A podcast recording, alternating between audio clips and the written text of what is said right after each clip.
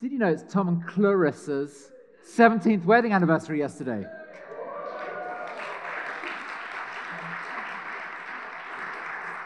Fantastic. Um, yeah, I, I, I, went.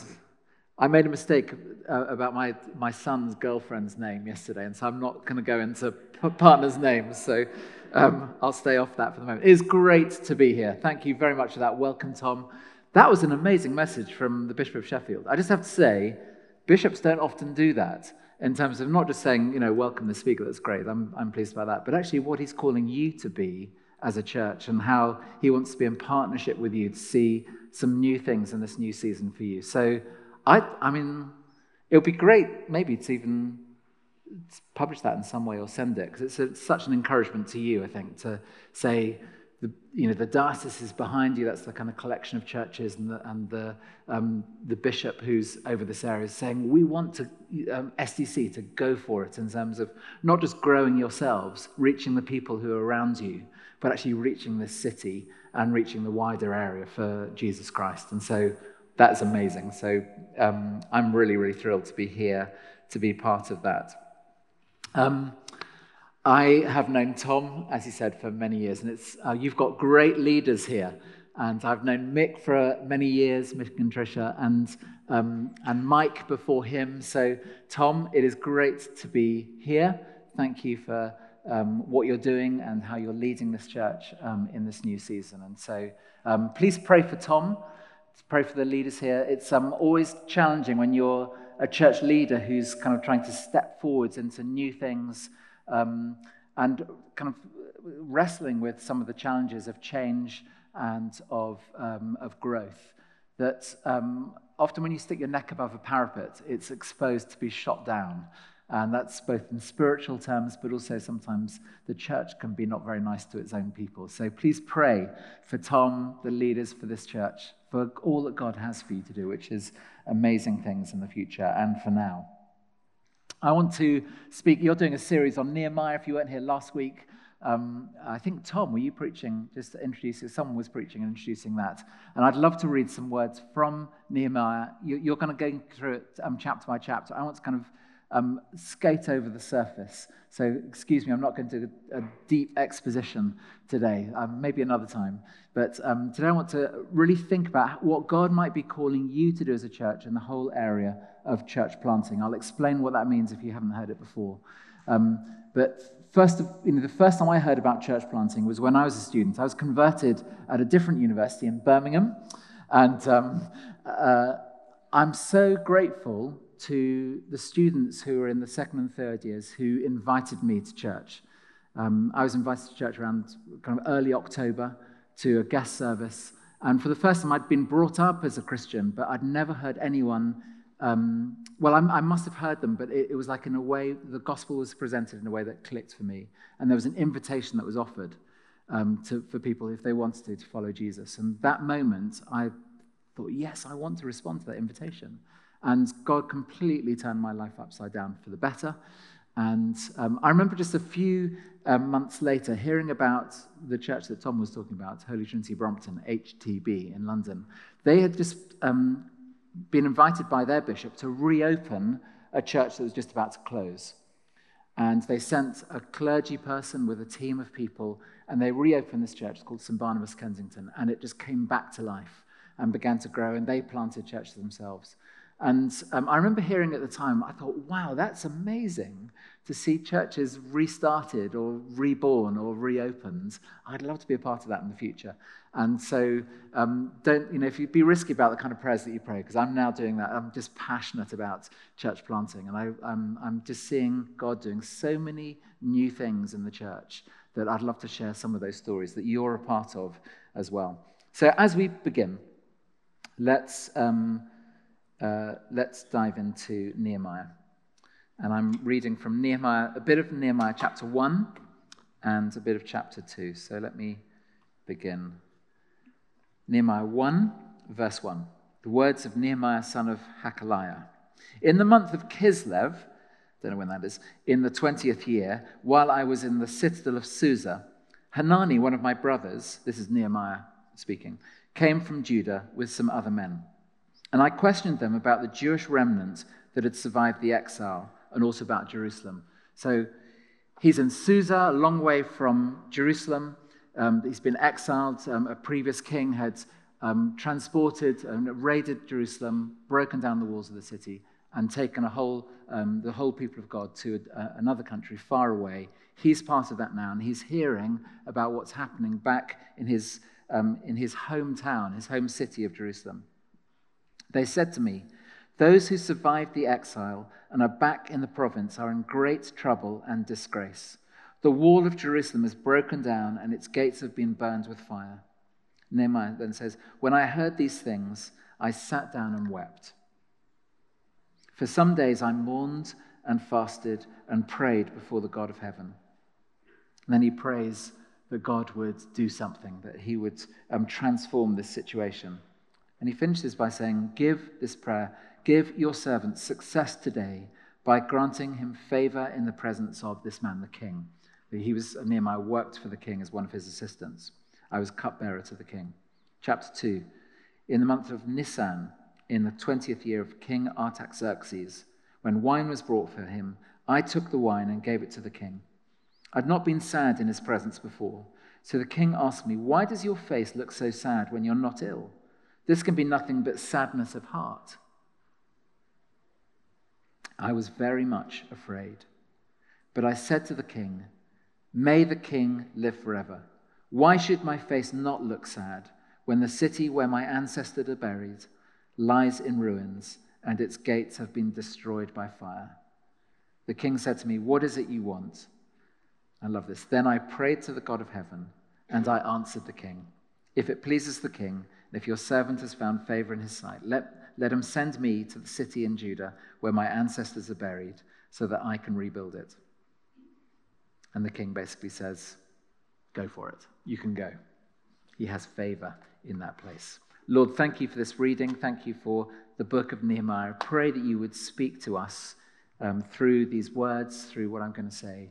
Lord, that you would speak to us individually in our own hearts. You'd stir us up to the things that you're doing, things you have for us personally, but also as a church, STC, Lord, what you have for this church. Speak in Jesus' name, we pray. Amen. So, the first thing um, I want to say really is I want to apply church planting thinking to these words in Nehemiah. Um, church planting is starting new churches to reach new people in new places in new ways. Think that this church is full of people, it's fantastic. What about some of the people in, for example, East Sheffield? Churches are tiny there, and yet the population is high. People there are in, you know, if you look at demographics, it's a poorer side of the city compared to this side. How will the people there hear the gospel unless someone goes to them? Church planting is part of that, whether it's starting new churches, brand new churches, or if it's revitalizing old ones that are in a place of struggle. It's much easier for churches that have a lot to be able to send people where there is very little. But it needs to be part of the DNA of a church to capture that desire. Because one thing to build up, it's a good thing to build up and, and strengthen and grow, but it's another thing completely to give away, to send, to give money that you're not going to see back in this life. Often giving away your best leaders. It's a challenging thing to do. So in our past, we have a huge history through the centuries of church planting, of starting new churches, and there have been seasons of starting new churches. We are in a season where we haven't seen much church planting in the last few years in the Church of England. Lots of um, independent denominations have been doing it. The Church of England hasn't been doing so much. But we're in a season where this is rapidly increasing. And your bishop, the Bishop of, um, of Sheffield, Pete, is calling you to join in with it in a new way. That's really, really exciting. So, within this, the first thing I think that we see in Nehemiah is for God to call you to enlarge your vision, to raise your sights, to see what God has beyond what you have right now. Like I was saying before, it's a good thing to grow your church. We want to see the churches grow. But it's another thing to say, actually, what about beyond? What about churches out there that are really struggling? Or what about places where there is no church? When um, Nehemiah heard about Jerusalem, he was doing a great job. He was called to serve the king in this foreign land. He was a devout God-fearer. He, um, he prays to the God of heaven. You see this beautiful prayer. And he's an, he, he um, follows the God of Israel. And he calls out to him. So he's, he's serving in a pagan place. He's got to the very top of his profession. He's serving at the king's table. He's probably a wine taster, which kind of sounds good, but actually, if someone wants to poison the king, they put it in the wine. So it's kind of a challenging job. So you really trust the cupbearer. That's, that's why it's a key role. Now, Nehemiah is getting on with life and being a blessing where he is, and he hears this news from Jerusalem a long way off. And God raises his sights and gives him a vision to see the walls of Jerusalem rebuilt. I believe that God is calling you to raise your sights to beyond this place to beyond not just um, the amazing work. One of the ways I first heard about as Thomas Crookes was through your development of missional communities, planting all over the city, but part of this church. I believe God is calling you to start those communities as independent churches, to send churches to start new things in new places. Not just building up here, which you can continue to do, but to start new things in new places. Um, I was involved in um, a church in East London because um, while I was at Holy Trinity Brompton, I was there for um, a number of years, and the Bishop of London said, We need to plant a church in East London. We're just about to close some churches there, um, a place called Tower Hamlets, and um, there's one in particular, might be good, St. Paul Shadwell. Love you. We're just 12 people left. We're going to close it would you like to be part of a team going? And um, my wife and I thought about it a long time. Initially, we said no, and then we actually really felt God saying, no, we need to go. Um, the reason we said no was because it was, we were in West London, we are in Knightsbridge, it was beautiful there, and East London was um, not, as, not as nice as that before the Olympics. and it, in our eyes, if you speak to an East Ender, they go, you know, how dare you say that, um, which is often the perspective. Um, and it felt like going to a different place. It's 45% Muslim, uh, mainly Bangladeshi Muslims. Um, I'd never been to a place where people wore burqas, and um, just the whole context was completely different. Uh, 45% young professional, but mainly atheist, and about 10% old East Enders. A lot of their children moved out further east. So, three very di- different demographic groups. We felt we had something in common with the um, young professional people but there's a lot of work to do even there because of their mindset, uh, kind of quite anti, um, antagonistic towards God.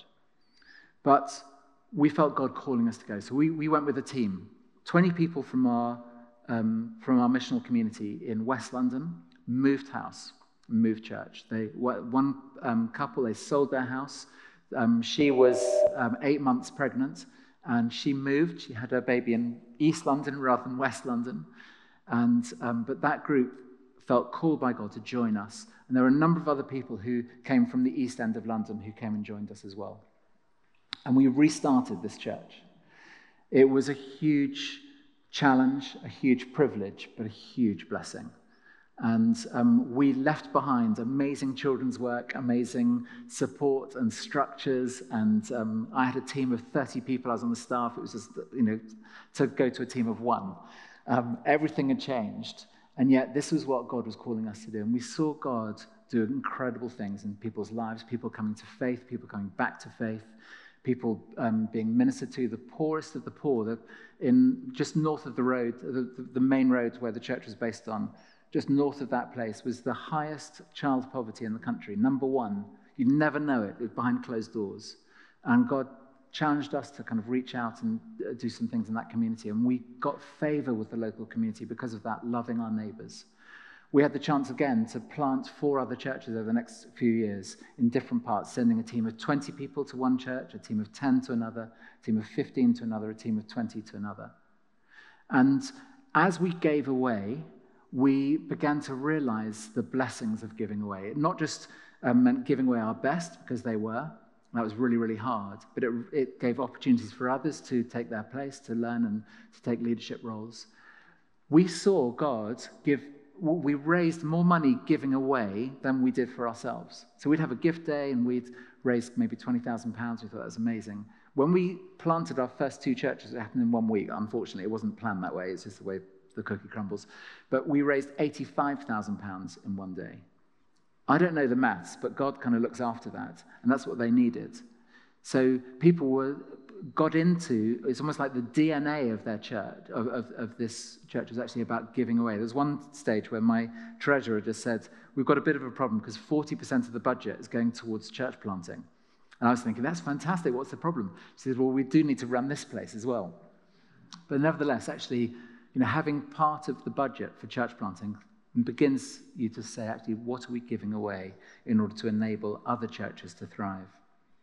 So you remember Rich and Louisa Grant? Some of you might know them. They were in this church. They came and joined us for two years um, as Rich was training for ordination. And then I think they came back here and they went to Gateshead um, to uh, being part of a partnership. Um, so I don't know if you realize that you planted a church in Gateshead um, with them. And uh, uh, they took a number of people with them. That's sacrificial generosity from this church to enable that to happen.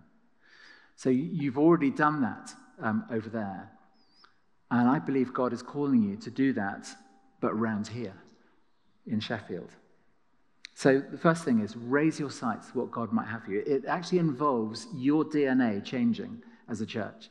It means you've got to um, have almost like genetic engineering where you say, we're not just going to grow, we're going to give away.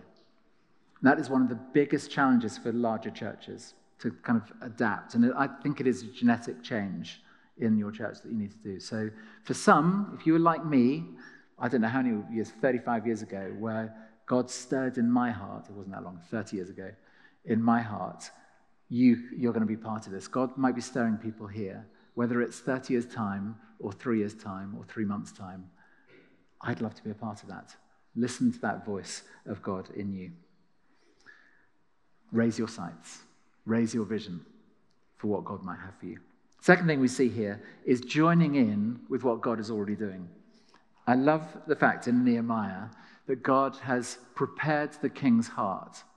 The reason I think that um, this might be stealing from next week's sermon, but um, uh, when, when um, uh, Nehemiah says in, in, verse, chapter 2, verse 2, he says, I was very much afraid when the king says, What's wrong with you?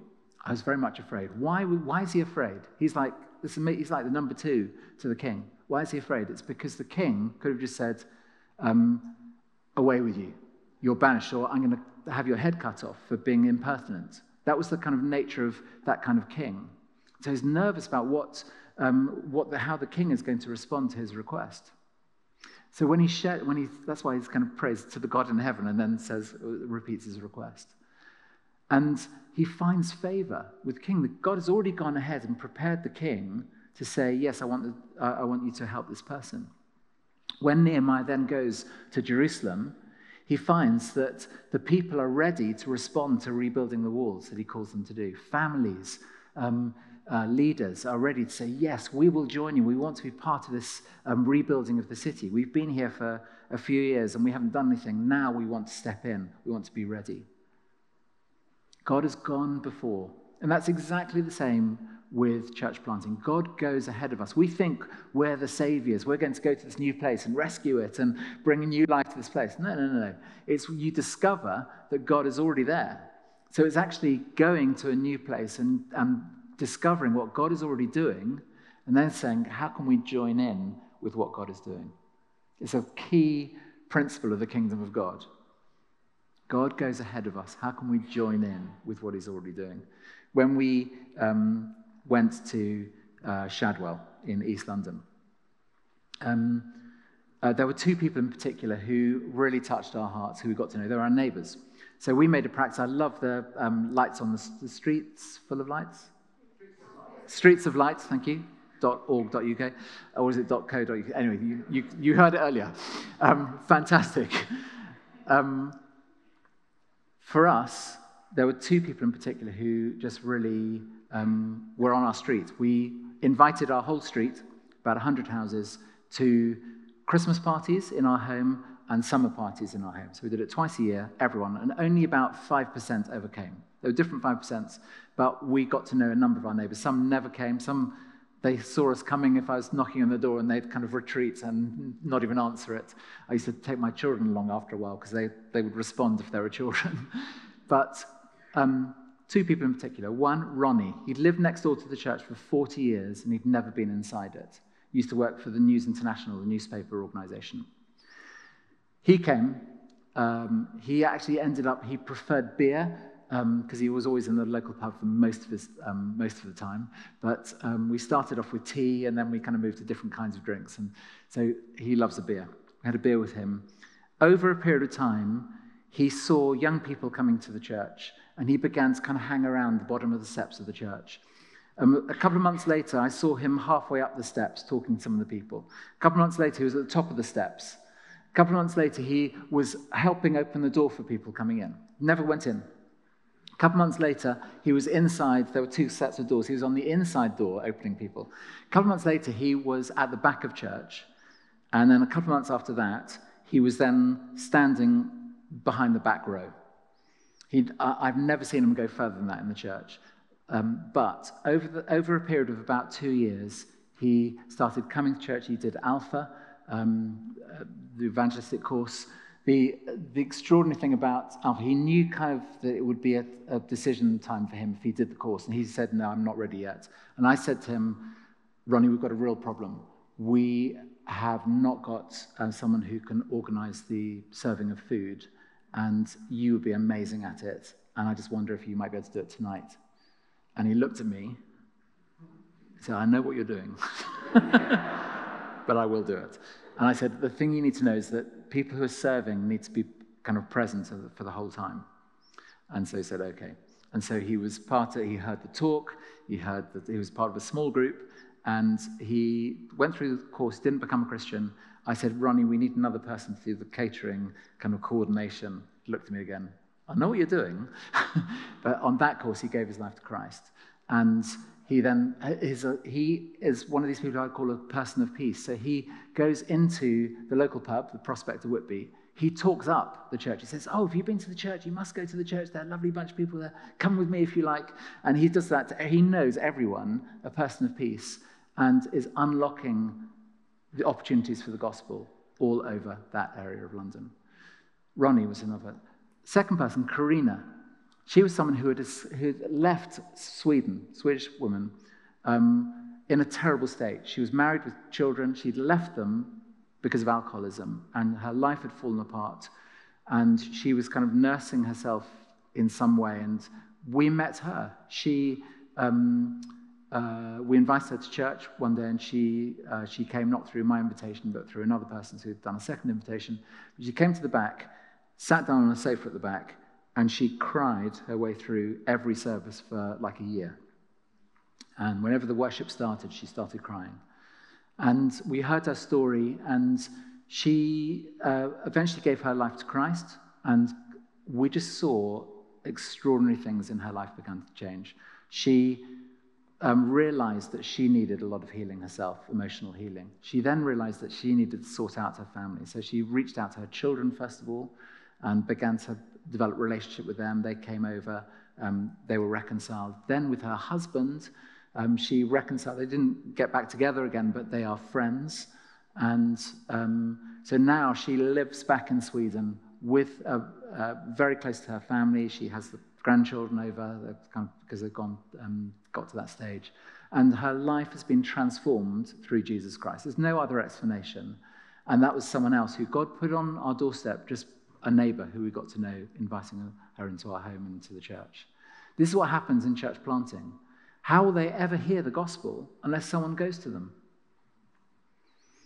If someone from another church over there invites them to come, they're not going to go over there. They're going to come to a church here. We need to plant churches in new places to reach new people in new ways with the gospel of Jesus Christ. That's why it's so important. We join in with what God is already doing. He's prepared people for us to share the gospel with. Final thing I want to say is um, about uh, the fact that everyone has a part to play. Because you might think, well, that's great. There are going to be 10 people who are going to go from here to another place, and um, that's great for them. What about me? Well, first of all, you might be part of that group. So that's the first thing is God is calling people right now to be part of a team in the future to plant from this church, uh, one of many teams. The second thing is that actually, as a sending church, you have a part to play. So there's a sending church who send the team, and don't just let them leave, you've got to send them. It's a completely different experience. If people leave, they're not going with the blessing of the church. If they're sent, they go with the blessing of the church, the support, encouragement, funding, and that kind of thing. So be senders.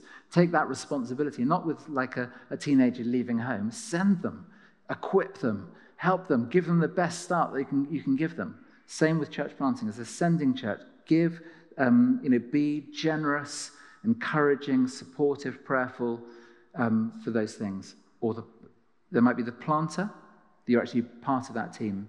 But also there are intercessors. God has called people in the church to be intercessors, people who are going to pray this into being. And this is, a, this is like a battle that is contested. The devil does not want old churches to come back to life. He does not want new people to hear the gospel of Jesus Christ. So he will stop this kind of thing happening. And if, if, if uh, I've never been so aware of the spiritual battle as in church planting, it is contested ground. So, intercessors, please pray for this. And you might feel stirred in your heart, and you might say, I don't know what an intercessor is, but I want to pray for this. Great, that's the same thing. So, praying for this is really important. Encouraging. People who go on these teams need encouragement. The, the people here, Tom and co, making those decisions, need encouragement. Say, be bold, be courageous, be generous, be sacrificial. It's much easier to do that when people are saying, go for it. We're right behind you. We're supporting you. And this is a key part that most of you will be playing in this. And then there's giving financially. This stuff costs money. When you, and it's a double whammy. You send money to get them started. But also, if you think there are some people who are givers going as well, so you're going to lose their giving. If you treat it like loss, it's really painful. If you treat it like this is so exciting. We're going to enable a new church to start in this new place. It's going to be amazing. New people are going to come to faith. People are going to come back to faith. Lives are going to be transformed. Families renewed. Um, communities transformed. It's going to be amazing. Then, of course, it's like, well, how much more can we give? How can we enable that to happen? How can we get the percentage up to be generous in that way? Um, I love the uh, story of Ben Doolan, another one of yours who um, planted a church where he was sent from here, wasn't he, to college and then to um, St.